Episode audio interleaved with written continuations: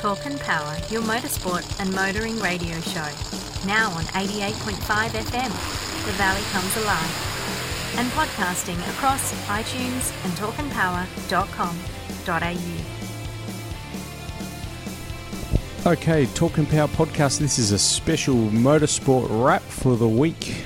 It's the 21st of June, 2021, and I'm here with Simon Gonzo Travellini and Brendan Franklin. Unfortunately, Todd can't be here for this motorsport wrap, but thanks for joining us, guys. Yeah. You're going to ask me about the MotoGP, are you? I, I don't want to talk about it. Ask you about the MotoGP. We should just ignore it. I'm just going to overlay a bit of music here as well to set the mood about how you feel.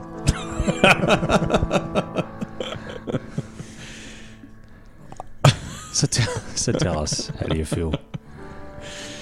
I'm uh, look. All I can say is that um, I'm sh- I'm confident. I'm confident that if uh, Oliveira didn't get held up in traffic, he would have won the race. That's all I can say. It's my only comment regarding the MotoGP. Now, you wanted to talk about the the, the uh, round beforehand and the uh, the controversy surrounding uh, Yeah, Fabio. The zipper. Yeah, the zipper. the zipper. I'm really Zippergate. interested to know what you think of that. Actually, look, do you think a lot of people, a lot of pundits say that he should have been black flagged for that? Well, you know, they interviewed a lot of the races, and the races were fairly unanimous in in that. I, I didn't actually hear anyone say anything otherwise, but and and I got to be honest with you, when I saw it, all, all that I was thinking about is that's on the racing line. Uh, you know, when he pulled the chest plate out and threw it out onto the track. So apparently, I don't know if you caught what had happened, but apparently the chest plate had slid up and started cutting off his air supply and he felt himself choking and he felt he had no choice but to um, and you know as soon as you pull the zip down a little bit you know obviously two three hundred kilometers an hour that those guys are traveling at um, air is going to grab it and turn it into a giant parachute uh, it is amazing he didn't come off the bike Yeah. um, you know we've seen guys on top fuel bikes just put their hand up and get blown completely off Yeah. so um, I think it was amazing I, I mean look at the end of the day I, I, I guess if I was on that track and I was behind him, um, I would probably think that he should have been, you know, black flag too. But it is what it is. Uh, he uh, he did an amazing job as far as I'm concerned. But with the penalty still to finish where he did, unbelievable. Yeah. Um, anyway, shame they they skipped the the Sachsenring this year, but uh, you know. So let's get back to How can it be possible that someone can win that many times in a row? What is it, 11 or 12 now? ele- 11, 11, 11. times in a row he's 11. won, and eight on the eight in the MotoGP class in the top tier. It's incredible. Even even winged as he is, he still manages to win. Yeah. I mean, where was the where was the next nearest Honda? In the car park? Yeah, I know it was. Um, yeah, a considerable distance behind. But like, I mean, I know you. You're not. You're not a big Marquez fan. Neither am I. But don't you root for the story? You better bring that soundtrack back on. You know what I mean? Don't you? Don't you root for the story? I think that in Sector 1 and Sector 2, he has something that, that no one else has discovered yet. Yeah. um, whether that's you know his line or the bike setup. But he's definitely quicker than everyone in those Yeah. two sectors. Yeah. Um, yeah, I mean, you know, no one wants to see uh, a uh, a series where one rider, uh, you know, just walks away with the championship. Oh, hang on, that happens when Marquez is racing. That's no one wants to see that, Nick. No, you're right. And we've had two really good seasons of racing, haven't we? We have, we have. Look, I, I mean, sometimes you just root for the story. I do. I root for the story. You know, the story. You're going for the story, not not about the the rider itself. It's a, it's a comeback. It was a great comeback. It was a great return to form for Marc Marquez. But I, I take on board what you're saying. I don't I don't necessarily want him to see every, him win every race from this point onwards. But you know, uh, look. Anyway, we need to talk about Miguel Oliveira. I I was massively impressed by this guy on a KTM. Uh, like I said, Nick, I, I think that if he didn't get held up in traffic, if he didn't have the tussle with uh, um, Zarco and with um, um, uh, I've forgotten his name. Yeah, the Aussie. Yeah, Jack Miller. Jack yeah. Miller, Aussie Jack Miller. Uh, I think he would have won it. He seemed to have really good pace towards the end. Um, in your notes, you, you noted that, that you feel as though around you know um, lap eight, uh, sorry, eight laps to go or something, he Yeah. started to to back. Uh, sorry, three laps. Three to laps go. to go, yeah. Three laps to go. He, he threw in the towel. Um, I think that maybe he just thought, well, you know, I'm not going to catch him. Tire's starting to go off. Marquez's tyre was definitely going off. You could start to see the rear of the bike start to move. Uh, that track, uh, it, it uses an asymmetrical tyre. It's one of the few tracks where they have a different compound uh, from the left to the right hand side of the tyre because there's so many turns on one one direction. Um, you know, I don't, I don't know. I mean, it was a shock to me to see him so strong because I thought at the beginning of the race, nah, it's not going to be 11. No way. Yeah, it's 11. anyway, So just to quantify that, it's been 581 days since he has had victory, and it was it was the longest non-winning streak from Honda since 1982 when they Yeah. joined the um, competition. Incredible. Um, so what do we think of Aprilia as well? Um, that was it's not in the notes, but I felt that they were um, the Aprilia was a bit of a return to form for them as well. I know they sunk sort of midway through the Pruia's race. still got concessions. Yeah, okay. So, so the other thing is with concessions, you're not locked in with your engine development program. You can bring out more motors during the course of the season. So if you find a little bit more power, a lot of the other teams can't do anything about it.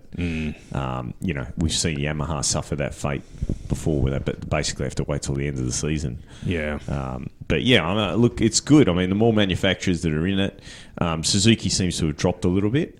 I, I don't know. I think they lost. They had concessions and they lost their concessions. It's crazy that that you know we're talking about this as being um, almost tactical in some ways because you would think that at that level of motorsports that it would be open if you if you've got something new or you know you know that you're allowed to run it but we we all know that they're trying to limit the amount of money that uh, is being spent in saying that you heard Carl Cox say that I'm not a billionaire Yeah. so, so, Yeah. you know you got to wonder how much um, uh, from my understanding and I could be wrong, but but I read this recently. Um, the satellite teams lease these bikes; they don't actually buy them and own them, and uh, it's upwards of a million dollars to lease a bike, and then you've got uh, you know the expenses of getting the bikes to the, the Yeah. tracks and so on and so forth. Um, you know, Yeah. but yeah, look, I, I'm scared to think what's going to happen at the next round. Are we going to see the the Marquez of old? Um, he controlled that race from the beginning. He did his usual weasel tactics to get out in front. yeah, I saw that. I wasn't terribly impressed with his move. That what he does. That wasn't. That wasn't. I don't like that. And then once he's like out in front, the advantage that he's got is while everyone else is trying to get to the position where they can challenge him, they're chewing up their tyre, you know. Um, but yeah, I mean, we'll just have to wait and see what happens at the next race. I think his injury. Uh, fav- this track favoured his injury because he wasn't working that side of his body as much. Yeah. but yeah, it, it was the Marquez of old, very controlled, um, r- always riding at 11 tenths. I don't know if you guys noticed that a couple of times, got up on the ripple strip and uh, ran wide once. Mm. Um, you know, most riders would have fallen off. Yeah. but yeah. um, I was expecting him to, but it didn't happen. And the threat of rain. That was yeah, yeah. I I mean, thought. was no- well, I texted you. I said, "Here comes the rain," and it, but it never came. There was a yeah, I- drop, my phone was on charge. Oh, okay. Yeah, Yeah, that's I thought the rain was coming, and it didn't come. And now I understand what the message was because when I finally saw it, I was like, "What is he? He must mean Marquez. Here comes the rain. It's great, you know, grey skies, end of the world, uh, global warming, All of those all things. of those things." All of the above. Hey, speaking of MotoGP, even though it's not related to motorbikes, uh, Jack Doohan, magnificent drive yesterday in Formula Three um, at uh, Paul Ricard at, uh, in France. So uh, Jack Doohan took his maiden victory in Formula Three. So congratulations Pra- to him. Pramac, Yeah, same, same. Same. Yeah, that's Yeah. correct. Yeah, someone very rich. yeah, yeah. so congratulations to Jack. Um, that's his main victory, and we got a couple of, you know, Aussies um, going well in the feeder in the feeder to, to Formula One. So I'm looking forward to the next next few years. We'll talk about Formula One shortly. Uh, let's get stuck into the supercars. For those that caught the supercars, I don't know if you guys managed to catch it. I actually had to do this on catch up because I was tied up for a bit of the weekend, so I caught up on all my supercar action. You and yesterday. uh, you and Linda get up to some. Uh, No, I wish. No, no, just just just kids footy as you. you want to be tied up there? No, no, no, no. You could drop some rope around if you want. Zip ties. Zip ties would be more practical. But I'll we'll go past uh, Jaycar's and get me a bag of zip ties. zip ties. But Bunnings is still open. Bunnings, yeah. Barry Ryan, a bit of a carry on from him. Is a bit of a. I I like Barry, but I, I don't. I don't like. he- He's a bit of a carry on yesterday, the swearing, and then when they interviewed him, yeah, he dropped the f bomb as well, if you don't mind. So they had to apologise, Foxtel, for a bit later on for his uh, indiscretion there. But yeah, a bit of a carry on there. This is the the uh, pit lane incident. yeah, pit lane incident where they were going in and out, and Tickford's accused him of. Do you think that that Erebus, you know, treats the whole supercar thing as a bit of a joke? I don't. I don't think they do that intentionally. Is that that you know billionaire heiress type Yeah. attitude thing? Potentially. Barry's actually bought into the business now, so he has a vested interest in it. But yeah, I, I don't know. I, I didn't. I didn't like it. I wasn't a big fan of it. But there again, I, don't- I don't. I Should don't they go know back to Mercedes? Do you think? They should change something because it's not wo- the. It's not working for them. The Commodore, that's for sure. So yeah, um, Didn't yeah. they? I thought they won something. Didn't they? Win Yeah, they something? won Bathurst a They couple won- of years that's it, ago, That's so- it. That old nutshell. Yeah, that, yeah, that old chestnut. so yeah, look, I mean, it was great to see uh, Walkinshaw and Andretti Racing take it up to DJR and Triple Eight. Actually, Chaz Mostert took home the points, uh, the overall points yesterday. Even if he had the one win, he placed better in the race two and race three to give him the overall win for the day. So it was great to see those guys up. I'm not sure Ryan Walkinshaw. Someone needs to explain that to me. He did his two week quarantine from England to Australia but then he couldn't get to from because he was caught up in Melbourne. He couldn't get to Northern Territory. Probably needed a quarantine again. Yeah, is that so? If you were in Melbourne, Northern Territory weren't taking you. Is that correct? It must that must be the case. I, I don't know, Nick. I, I couldn't comment. So yeah, unlucky, unlucky for Ryan Walkinshaw. Come back from England to go to the race, and yeah, yeah and couldn't get there. So yeah, um, I wanted to change, talk about um, Anton De Pasquale. Not, I don't know. He's having some real bad fade outs of late, and you know, on the weekend, just a lack of concentration missing braking markers, going off the track, um, making some serious mistakes. And, you know, I don't mean to compare him to Scotty McLaughlin, but he's in the same car. And, I, okay, all right, it's probably not, he doesn't have the same resources that Roger threw at him last year, but, I mean, surely he's going to have to start getting on with this because he's. He's made a few crucial errors right at pivotal points, and the weekend was a perfect example of that. Uh, yeah, I don't know. Is it like comparing Casey Stoner to Valentino Rossi? Yeah, it could be. could, could be. But I, I, I is just De Pasquale still doing the TV gig? no, no, no, No. no, He's not. No, he's not Lost doing that. any- So no. if he loses his drive, then he's walking home.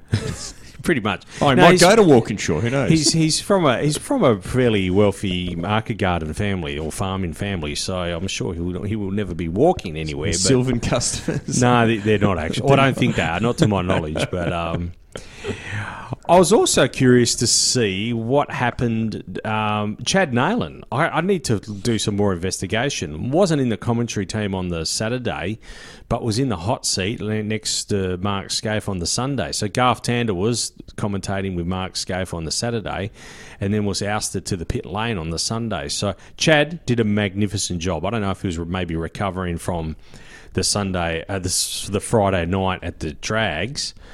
Uh, did a magnificent job, Chad He Neylon. he always does, mate. He's an excellent uh, commentator. yeah, yeah. He's he's fast becoming the Bruce McAvaney of motorsport in. Australia. Yeah. he's on his way, and he's only a young guy. So shout out to Chad. He did a magnificent job.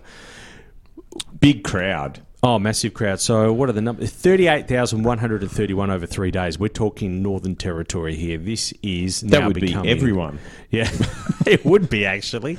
We're talking marquee event here now. This is top tier stuff. When we combined an exhibition of Nitro, Outlaw Nitro Funny Cars and Door Slammer mixed in with mixed in with this event, I think we're talking a real signature event here. Who's quicker, Nick? The funny cars or the door slammers?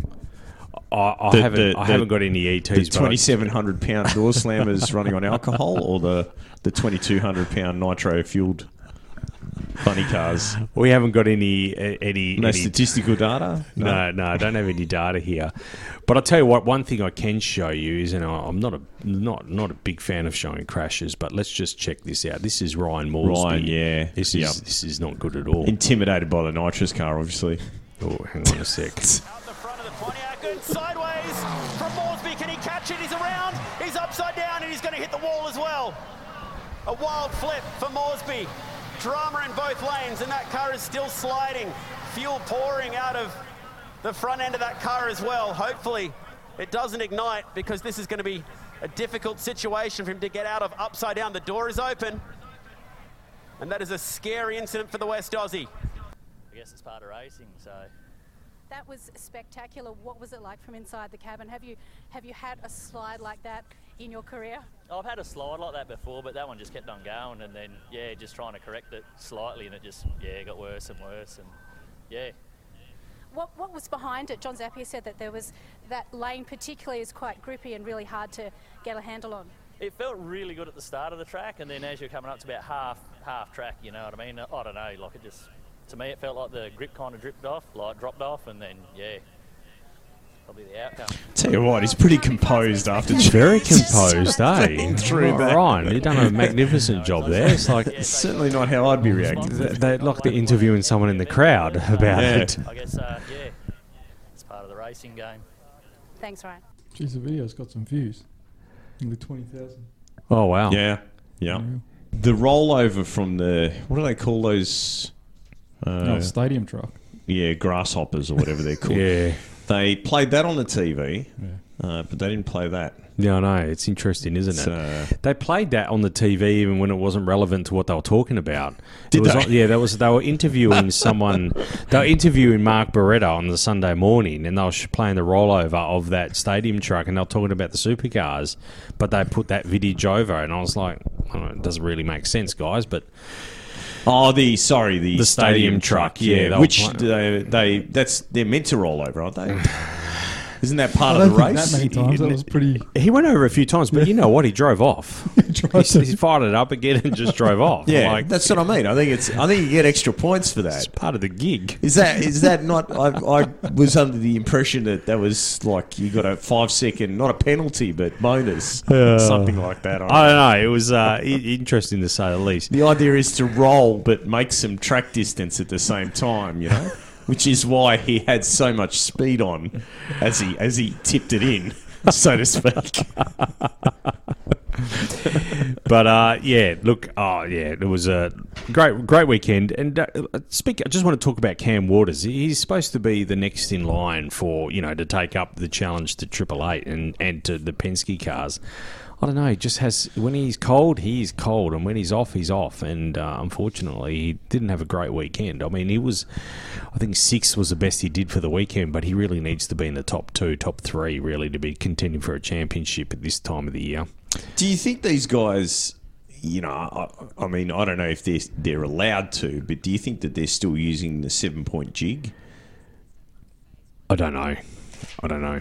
Because you know, I mean, that makes a big difference to how you set your car up. Yeah. you go out, do a lap, let the computer sort it out, then change your springs and shocks. Yeah, yeah, yeah. I, I honestly don't know, but the the the, the Triple Eight Commodores, even Jamie Whincup had a pretty good weekend. They were in tune with their track from the get go.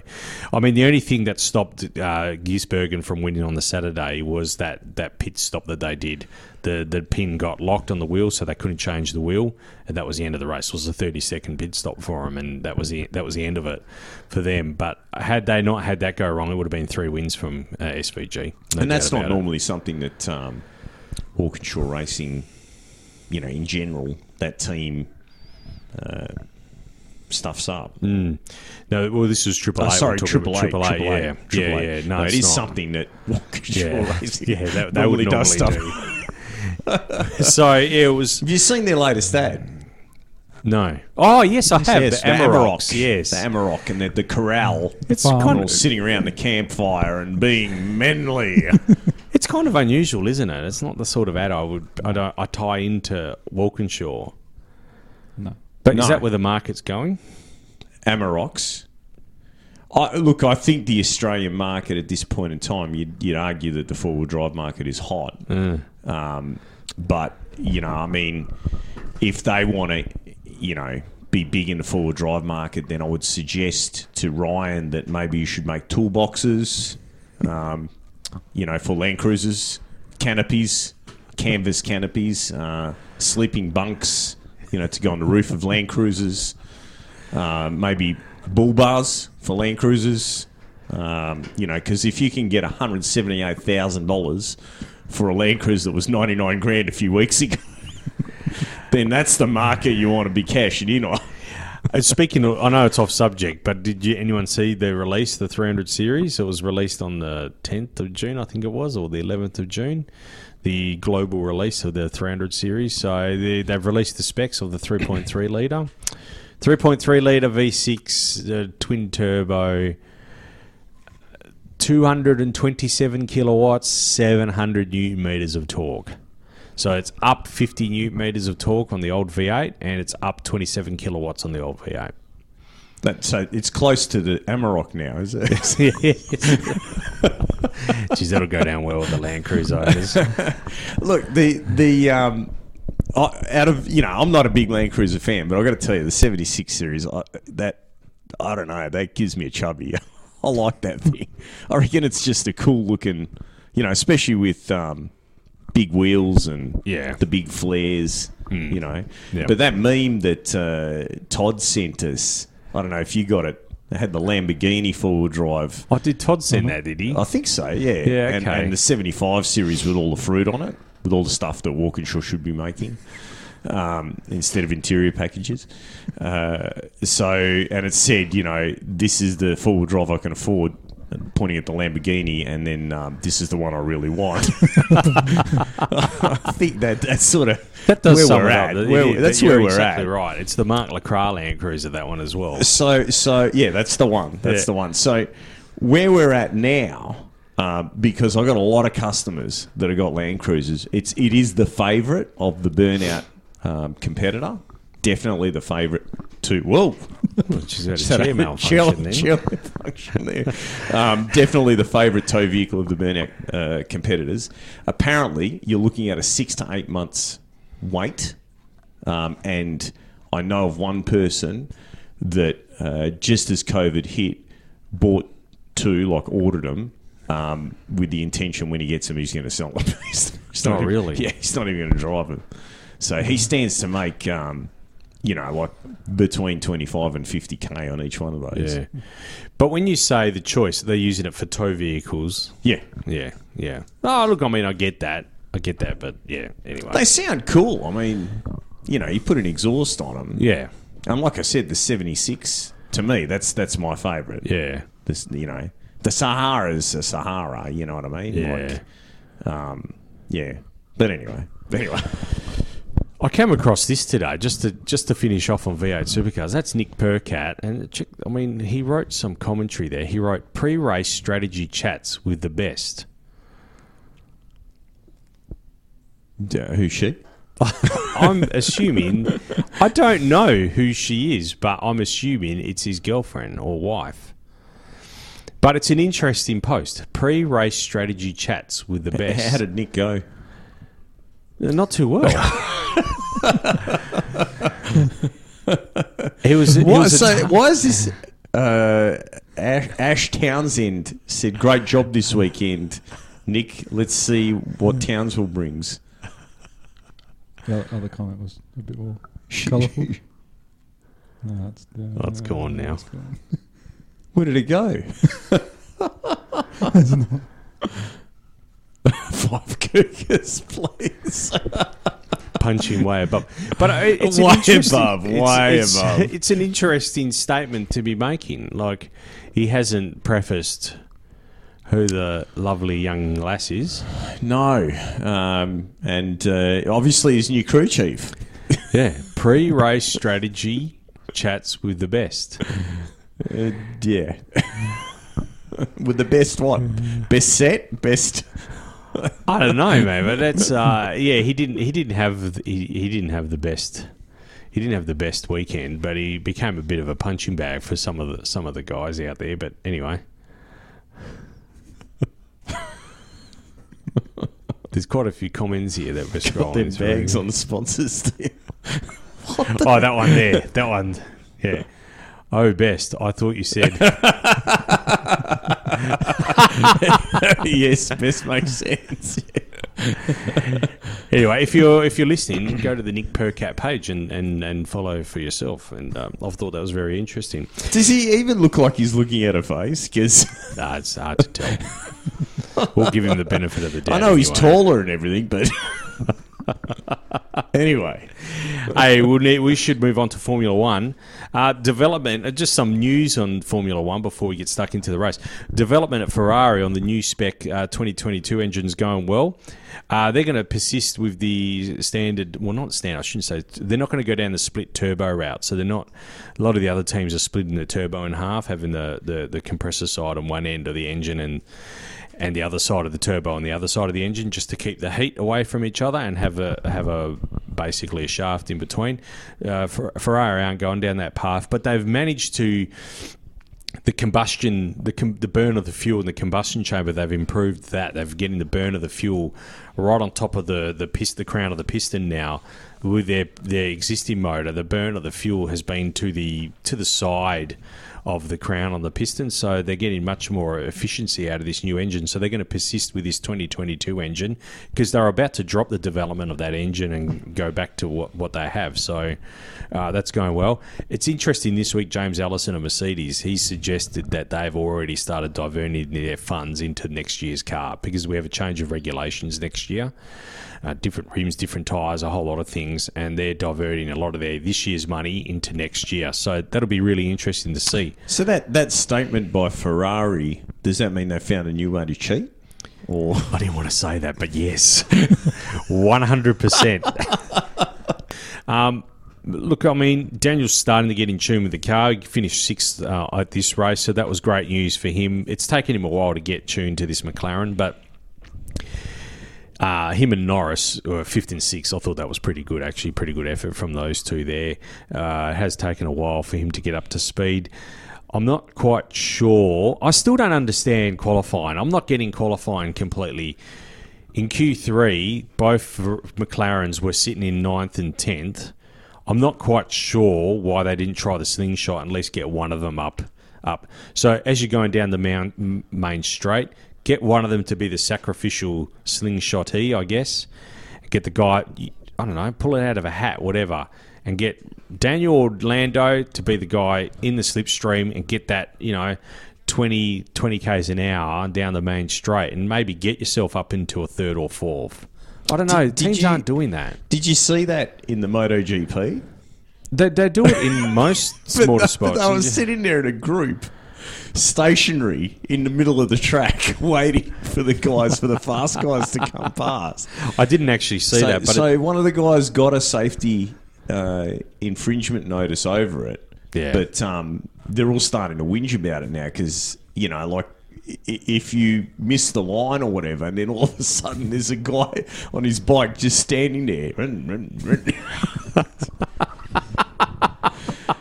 So I look, I don't know why they. I mean, you know, over the years we've seen Formula One where you know they have a, a time when the uh, first and second driver work together, or they have a time where they hate each other's guts and are trying to kill themselves on the racetrack. Yeah. where do you think we are now? they, they, they do. They all hate each other's guts, and I and that's what brings me to my another point here. I'm not sure there's much love between Lando Norris and Daniel Ricciardo. Anyway, well, I mean that'll that'll play out in the coming in the coming days. But I don't think Everyone loves yeah. Dan. I know, Everyone. but I think once you race against him, no, I don't. I'm not sure that that Lando has a lot of love for him. But I just don't understand. I know Formula One have suggest they don't like the the slingshot. They don't they they don't like it at all. Well, then they need to just let one car on the track at a time. Yeah, I know, but that, that's that's the beauty of it. How can you stop it? You can't stop it anyway. Let them do it. Let them like. Let's start Nah, working look, together. I, I think that that's how I would do it. Yeah. It's a time trial. One car, one bike on the track. That's it. Yeah. No one else. yeah. Just, well, you've got you've got one lap to get going, one lap to do your number, and me personally, let them have a couple of days of testing, and then you have one crack at it. If you stuff it up, stiff. Well, qualifying will be changing for a few races soon because we're going to see a Saturday race at a few events coming up. So qualifying will be moved to the Friday. So and then there'll be a Saturday race on a twenty lapper, twenty lap. Sorry, a twenty minute, twenty minute sprint race. And where you finish in that race, you will not be starting from that position. You'll be starting from your qualifying oh. position. But it's it's just a God, you got to love when Americans ruin things. Well, I mean, the good thing is, hopefully, Formula One won't be around in a few years' time. No, don't say that. this was a, a magnificent race. I really enjoyed this race. This was this was one of the greatest races we've seen in this year, and the undercut Red Bull really taught Mercedes a couple of lessons here.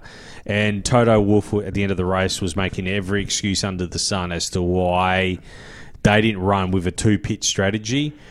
The end of the day, their drivers were yelling at them at the end. I don't understand why we don't pit.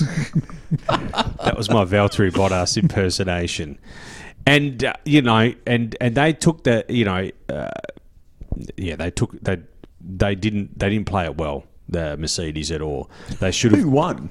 Max Verstappen won. Oh, there you go. and it was a great drive. I mean, he Who was came second? Lewis Hamilton. Oh, okay. Yeah, but Lewis Hamilton was leading for most of the race, but he was on a one stop. Max went to a two stop. So the tyres went off, and yep. and Max Got ran him him down. So yeah, no, it was. Uh, yep, I enjoyed it immensely, and um, yeah, I, I thought it was a, a really good race. I'm going to just mention a few names. You know, you know, Nick. In the old days, qualifying, right? They had it because they had, you know, like, you know, let's say fifty cars show up, and they're only going to allow twenty or thirty. You know, um, I think it's kind of lost. It's It, it is lost. I mean that that you the word itself qualifying. Qualifying. You had to qualify to race. they're trying to turn everything into a sideshow. Yeah. um, and it, it really doesn't need to be. Like I said, that's how it should be. Yeah. yeah, one crack at it, and you finish wherever. Yeah. I just want to talk about some of the rookies this year in Formula One. I've, I'm going to score them on where I think they are this year. Um, let's just scroll down here. Before you do that, have you got a list of how rich their parents are? Before you, Well, one is one is is is Mick Schumacher. So Mick Schumacher so far, so far. so he, he was racing last season, wasn't he? no, no, F two last F2, year. F2. Uh, this is Mick Schumacher. My assessment of him so far. That's a bit harsh, mate. That's a bit harsh. No, That's he has harsh. he has failed to impress so far. Uh, Mazepin as well. Interesting haircut. Yep. Mazepin. This is my assessment of Mazepin so far. We're going well here. I like these sound effects. I think I could do it better than that. Um, Yuki Tsunoda. this is my assessment of Yuki Tsunoda so far. Oh, I've got to start it. Jeez, I'll mess that up.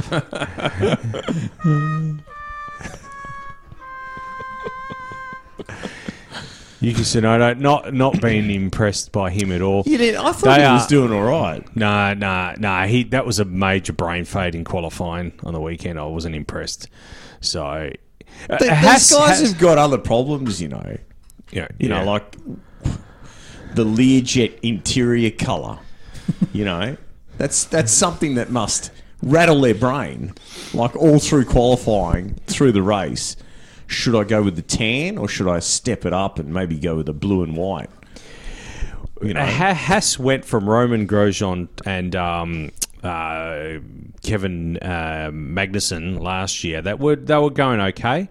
These two guys can't even get around a Williams at, the, at this stage. So yeah, no, they haven't. That's, they a, haven't. that's a bit harsh. It is a bit harsh, but it's, it is it's the reality. I actually Williams, uh, where are they buying their motors? Uh, Mercedes, Mercedes. Mercedes. Mercedes engines. Yeah. Mercedes engines, and they can't. No, No. now chassis is not competitive at all. But you know, there's new money in Williams now. So Claire Williams has sold her share. So there's new money, and and we'll see. Hopefully, we'll see them turn around.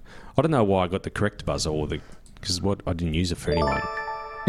that was a pass, just to be sure. But I, that was uh, that was that's been my assessment of those guys uh, this year. So.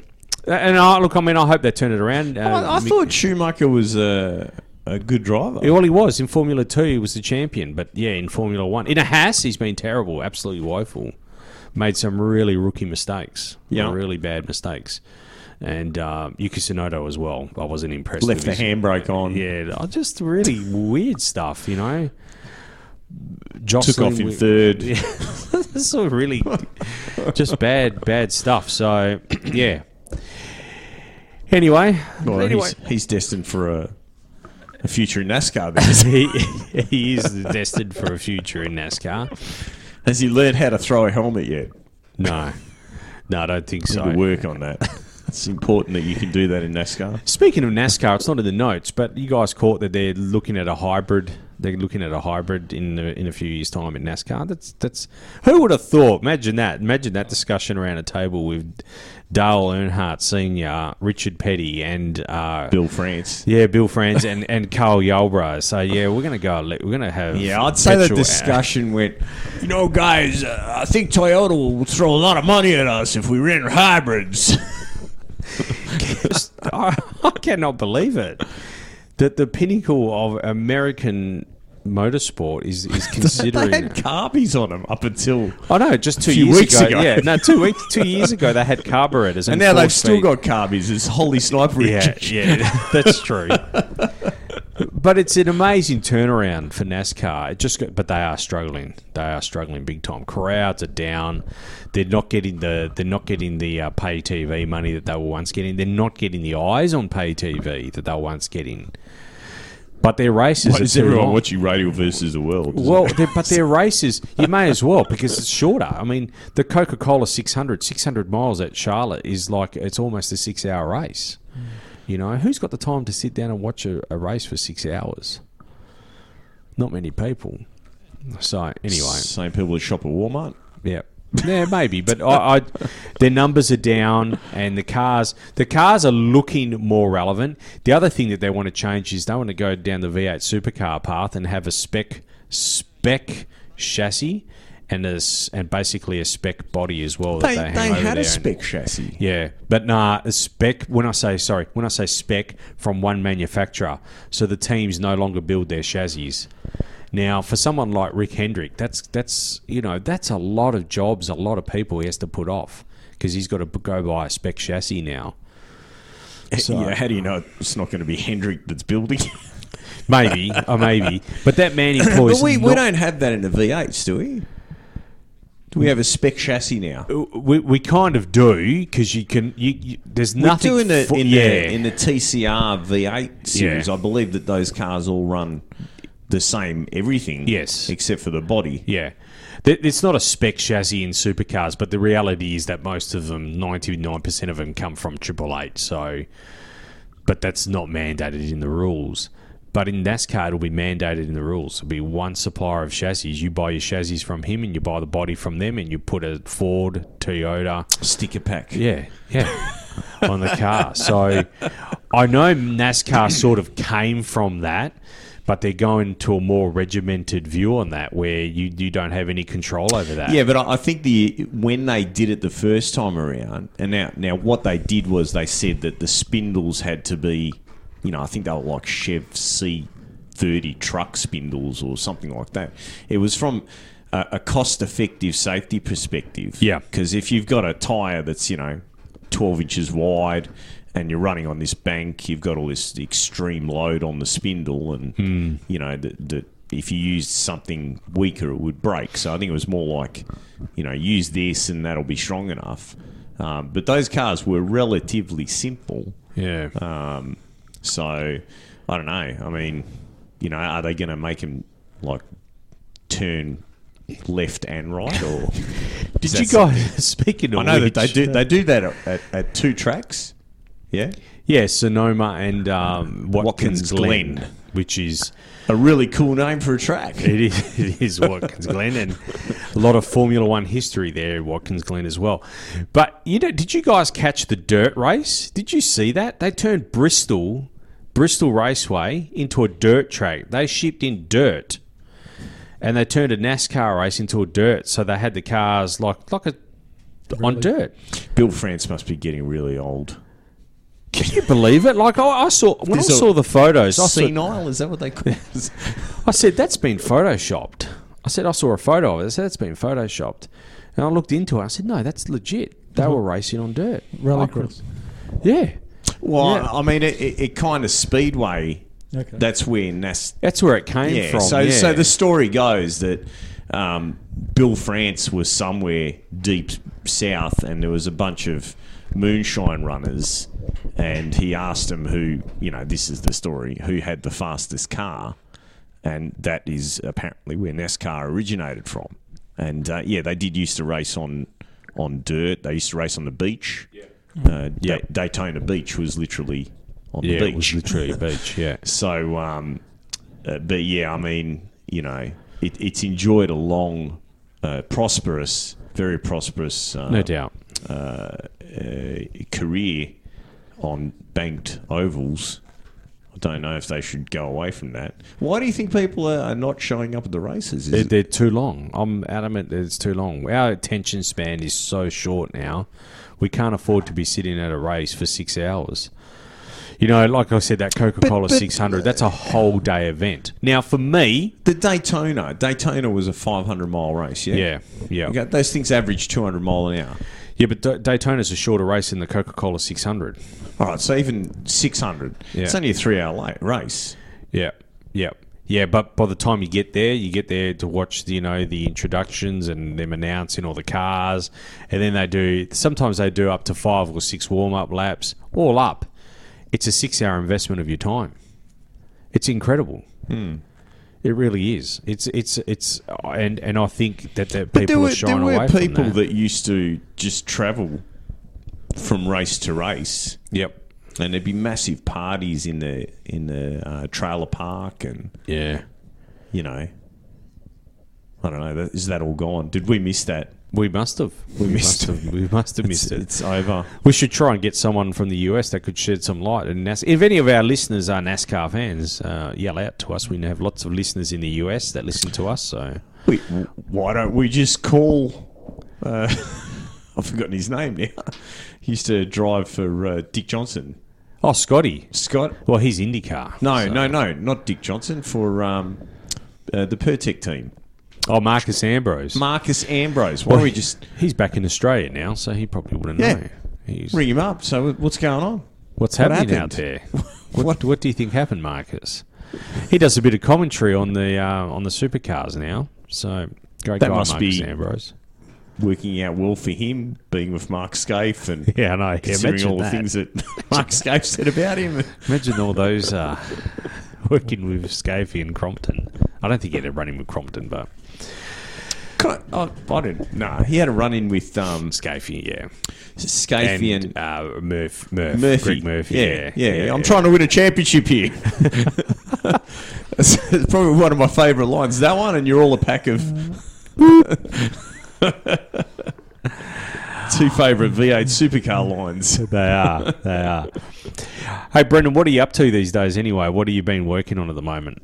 Been flat out. So the last last couple of weekends have been pretty full on. Yeah. We Had, um, so the weekend just gone, we had the drift event down at Motorplex. So that was all of Saturday. Yep. Freezing. Out there running cameras all day. Um, so I got heaps of footage from that. Where where do they uh, like do The the circuit. yeah? Yeah, I, before I got there, I was trying to work it out because you got that much real estate there. I thought to play with. So what they ended up using was the so coming out from the bridge back up the staging lane. So the start line was basically where the bridge is. So back up to as you come onto the staging lanes, sort of like a U-turn around the fence, back into where you know the door slammers will park. Yeah, yeah. Pit, and then sort of a loop back out and onto the return road. Oh, not the return road, the back back lane. There was a map on Facebook. Yeah. I actually caught it. I saw the map on Facebook. it- doesn't have any camber changes though. no, no. you know, it's good flat tracks like tack. Sydney.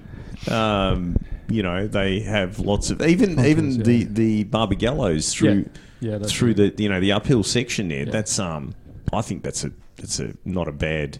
If you know if the hairpin was closer to the S's, that would actually Yeah, be a really true. good. Um, I don't know about overtaking, but but so was it good? Yeah, I mean, I hadn't I hadn't been to you know solely watch or film a drift event before, so it was something new for me. It was Yep. a lot going on, um, and then to, I actually got to go in one of the cars, so that was another experience again. Oh wow. Pretty he- pretty hectic, I would imagine. I can't believe how quick those things pick up speed. Oh, Like, yeah, they're yeah. sideways, and they're still doing. God, I don't know how fast, but you know they carry the speed through.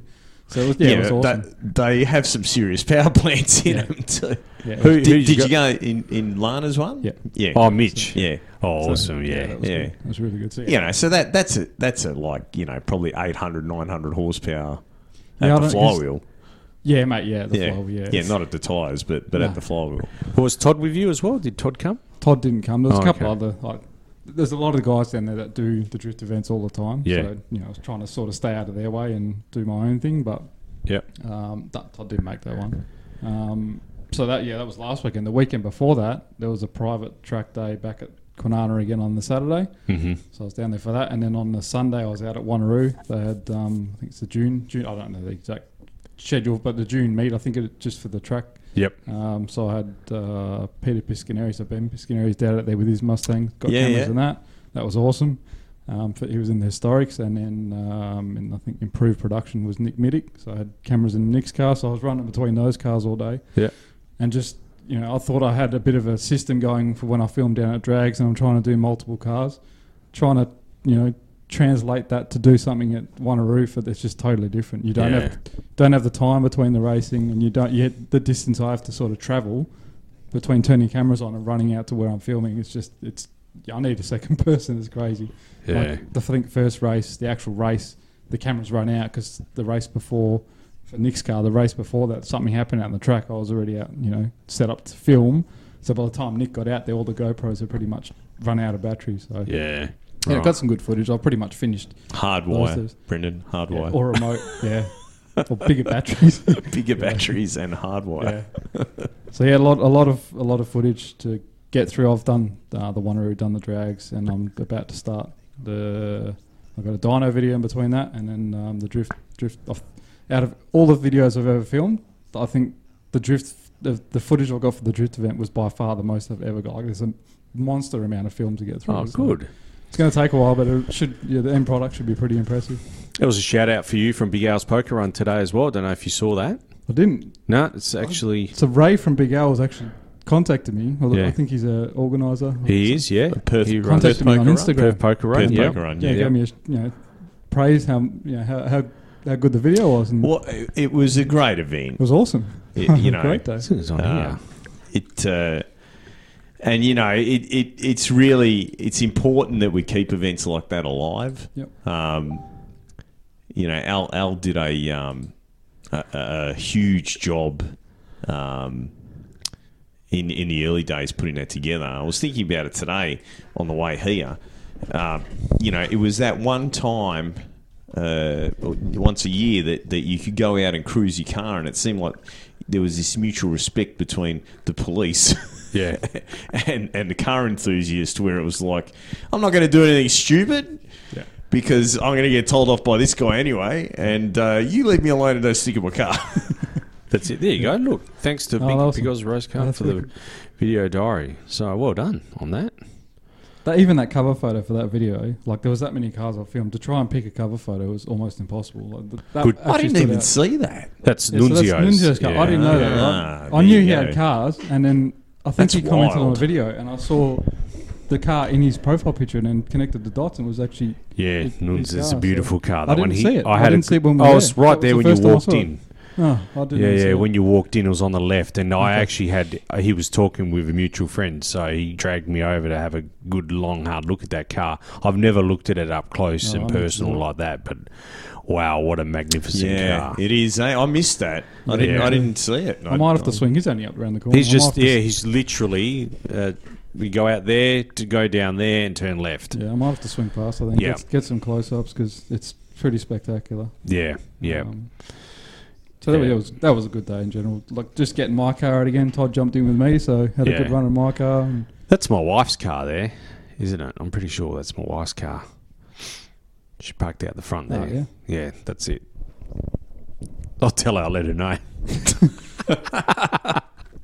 Actually, it's quite funny coming well, after I dropped Todd off in my car coming home because I've only been, you know, the car is drivable. It, there's a lot of things that you know need to still be sorted, and even after driving it that day, there's even more things I found. So, coming onto Reid Highway, um, it's got a 650 Holley on it, and you know we've been trying to run fresh fuel through it because it's you know it's had rubbish fuel in it for God knows how long. So Drain the tank. Yeah, that's the next step, I think. It seems to be cleaning up now, but And you actually need to open the secondaries too. You know. Well, that's where I was going with it, right? So I was got onto Reid Highway, and it was. I actually opened the secondaries, uh, and it felt good. Like normally, it'd carry on like it was over fueling, and it felt really good. Like I don't know, it was a cold air, or just actually had a full bowl of fresh fuel. So I've stayed in it. I think it was third gear, wound third out. You, you probably shouldn't be saying this on. yeah, it is. No, third gear, not fourth. We're under the speed limit, and then after that, you know, going back. Oh, I didn't even pass any cars to be honest. I was still, you know, No, because you were doing the speed limit. That's Exactly. right. Yeah, it's not a fast car at all.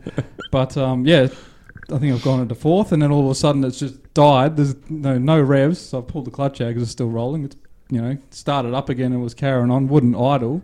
So I pulled off to the side of the road. needs a bigger fuel pump. Yeah, I think I pretty much drained the whole car. You drained it, yeah. which is the first time I was freaking out. So I pulled off, you know, got off the exit way earlier when I needed to, and had to do a massive lap around the block to get back. Back, back to where I was. So I yeah, doubt if it was vapor lock on that day.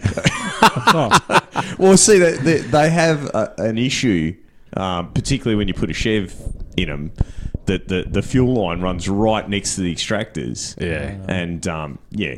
And, and, yeah, it, it, they get a vapor I think lock. it's a fuel pump. but yeah, it yeah. sounds like it's a fuel pump. Because I put a Chinese fuel, mechanical Chinese fuel pump. Because the factory Chev fuel pumps, the outlet I think it is pretty much hits your steering box. Yeah, because you that's can't. right. It's one piece. So, anyway. So, so I don't know if they still make them, but there was a, a you know larger Holley one, Yeah. and you could rotate that whole To assembly. it. Yeah, okay. All right. um, Yeah, to, gotta get it out of the way. in that. But it ran ran good. It was a good drive. I think Todd enjoyed it. I don't know if he, you know, how how long ago he'd been in a, a car like, like that. So he's probably used to his Or ever.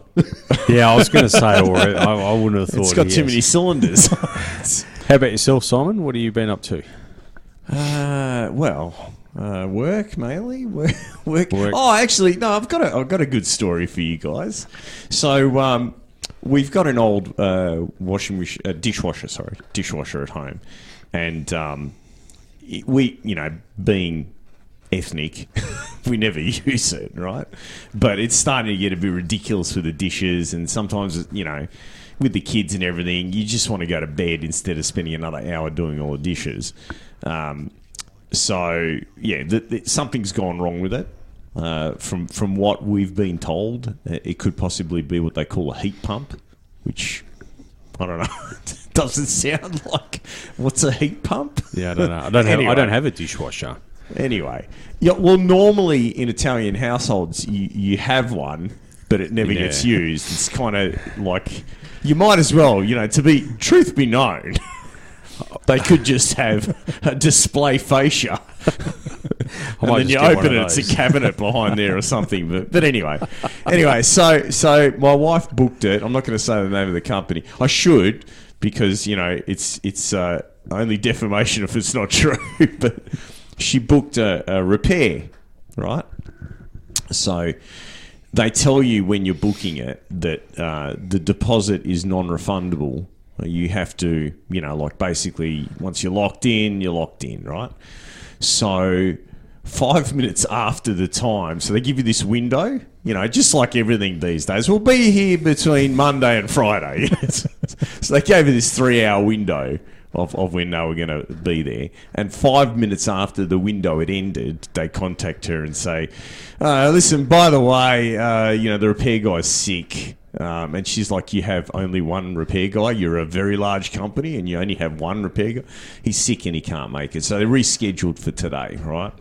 And I get home from work and um, she goes, Oh, look. Now, now I, me, being me, I just said, Let's just buy a new one, you know? So uh, we couldn't get that size, right, um, in the same brand. So Miele, Yeah. very expensive brand. Um, I said, you know, who cares? It's like another 500 bucks or something. Big deal. You know what I mean? Let's just get one of them. Well, the, the retailers have them on their websites as if they've got them in stock until you go and buy one. And then it's a six month wait, you know. But anyway, anyway, so that's why we made the decision we're going to get it repaired. So she says, "Oh yeah, um, you know, the guy came out, and and I said, "Oh, what's wrong?" You know, now now the guy the guy that used to own our house, this is this is true. His name was wait for it, Paul Walker. I swear to God, I swear his name was Paul Walker. And uh, she goes, "Oh, you know." n- Another repair, and I said, you know, because there's a few, there's a few dodgy things. As you, when you buy a house, you expect that. I, I expect that anyway, you know. So she goes, you know, you can't get the washing, you can't get the dishwasher out. And I said, what do you mean? She goes, this, this panel here. Now, this is the technician that's told her this, right? We need to cut this panel, right? And I'm going, what? Th- that's what the techie told you? And she goes, yeah. I've had a look and I said, but there's a gap. There's like a, a, a 10 mil gap between that panel and, and the dishwasher. So I said, look, I'll, look, I'll have a go at this, you know. So what did he say? You know, did he? And she said, oh, he couldn't get it out from under the, the kitchen bench, so he couldn't fix it, you know. So what? They took the 150 bucks and, and that's it. And she goes, oh, well, they've given us a credit, you know, like know, 50 bucks, 100 bucks or something, credit towards a new one, which we can't get anyway, right? So I've looked at it and I've gone, I've lifted it up. I've looked and, and it's got like little feet. So there's a panel you take off, right? And and I, di- I didn't know you could just slide it out. I didn't know this. I found that out after I unscrewed it. It was only two screws anyway, you know? And it's got these two little feet. So I've wound the feet up and just slid the machine out. And she's gone, You're kidding me. And I, I kid you not, it took me less than five minutes in total, right? And that included going to the shed, getting the Allen keys. Yeah, yeah, right. And anyway, I said, Look, you need to you need to address this issue with them because they've taken your money. I mean, that credit's worth nothing because we can't. By That's the time, right, yeah. by the time we get the machine, the credit's probably going to be expired or something, you know. And the fact is that the technician, you've wasted two days now because you were at home one full day, right? And they cancelled five minutes after, you know, the, the, the bottom time. And now it's a second day and he's told you, I can't get it out. I mean, did he even look at it? So the thing that I, I've got to ask the people of the world there, right? When you do, well, not ask, tell. I'm going to tell the people of the world, right? When you decide that you're going to do a job, whether it, it's being a teacher or, or a, a, you know, bus driver or a, uh, you know, dishwasher technician, right? Please make sure you actually know what you're doing because it seems as though, and, and correct me if I'm wrong, guys. I don't know if you guys see this a lot, but but I see this a lot. I see this in every single thing that I do, right? Whether it's driving down the road or you know going to the deli, going to the service station. People just don't have a clue what they're doing, and I don't understand how they can justify, you know, their their job. You know what I mean? I Yeah. mean that which which brings me to my next point. If all the people that are doing these jobs don't have a clue, that means that the people that do have a clue are currently unemployed.